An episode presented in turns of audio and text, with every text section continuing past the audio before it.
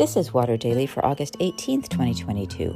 Today we explore Luke 13, 10 to 17, in which Jesus gets in trouble for doing a good thing.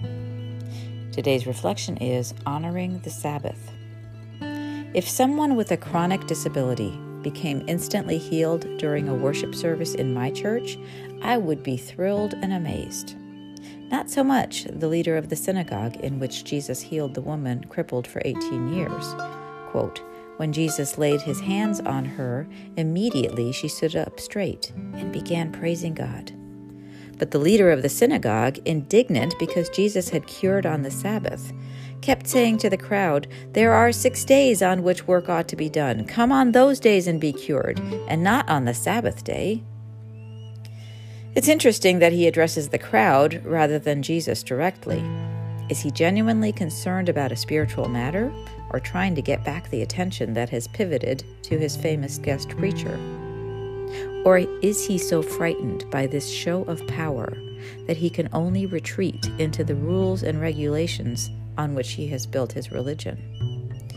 Whatever his motives, he seems spectacularly unable to see the life unfolding right in front of him.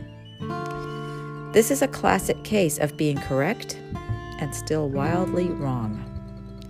This leader is right that the Sabbath, ordained by God as a day set apart for worship, rest, and recreation, is to be honored.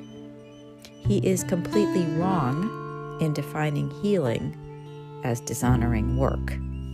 As Jesus points out, we continue to care for and feed our families and animals on the Sabbath because the Sabbath was made to celebrate life anything that increases life and expands our experience of God life is a suitable Sabbath activity. The passage from Isaiah appointed for Sunday defines trampling the Sabbath as, quote, pursuing your own interests. Giving life, health, freedom, joy, peace, love to others honors God and therefore honors God's holy day.